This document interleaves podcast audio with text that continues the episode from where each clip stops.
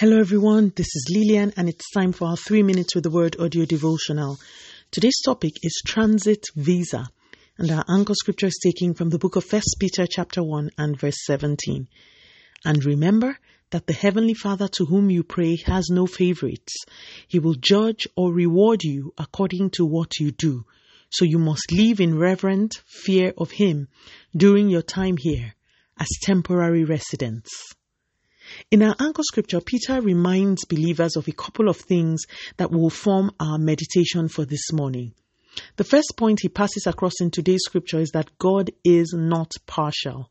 He has no favorites amongst believers, and as a result, he will judge or reward everyone. Wait for this according to what they do. It is passages like this that make me question the doctrine that says believers can do absolutely anything they like and get away with it. This is the Bible. It turns out that you can't. God will judge or reward according to what you do. Because of this fact that God is a judge and a rewarder, the Bible tells us further to conduct ourselves in reverential fear of Him during our time here as temporary residents. As I reread the scripture yesterday, I decided to stay a bit on the part that says we should conduct ourselves in a certain way during our time here as temporary residents. Your resident status in a country automatically circumscribes your choices, your interactions, your passions, and the activities you engage in.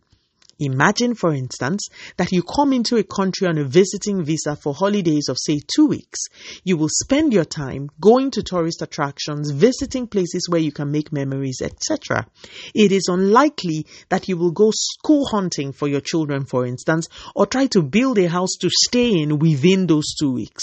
First off, your visa will most likely disqualify you from these things. But even if it didn't, it would make no sense for you to try to pursue these things as you have very little time and you came for a particular purpose. The believer is a temporary resident on the earth as it is. And a lot of us seem to have forgotten the terms of our visa even though God has given us tremendous liberty here on earth to go forth, to be fruitful, and to take charge, the scripture is also reminding us that there are things that we cannot do because of the kind of visa we are on. When believers scheme and fight and malign and backbite for positions, have they not forgotten the terms of their visa? When believers ignore God's perfect will to enthrone theirs, is it not obvious they have forgotten the terms of their visa? When believers go into politics and lie and steal and cheat and compromise for the sake of earthly gain, have they not forgotten the terms of their visa? When we falsify earthly immigration documents and lie to authorities in order to take advantage of systems and structures, have we not forgotten the terms of our visa? When we lie and cheat and, and hate one another, have we not forgotten the terms of our visa? We are called to live in reverential fear of God because our time on this earth is finite. There will come a day when we will stand before God not as Father but as Judge. On that day, we will give account for everything we did while on this transit visa. Let us pray. Father, in the name of Jesus, thank you so much for your word. Lord, today we return to you again for grace. Grace to live and walk in reverential fear as the Bible instructs us to do. May we always remember that this is just a transit zone to eternity. And may we, by your grace, learn to set our minds on the things that are above. Continue to take all the glory, Almighty God.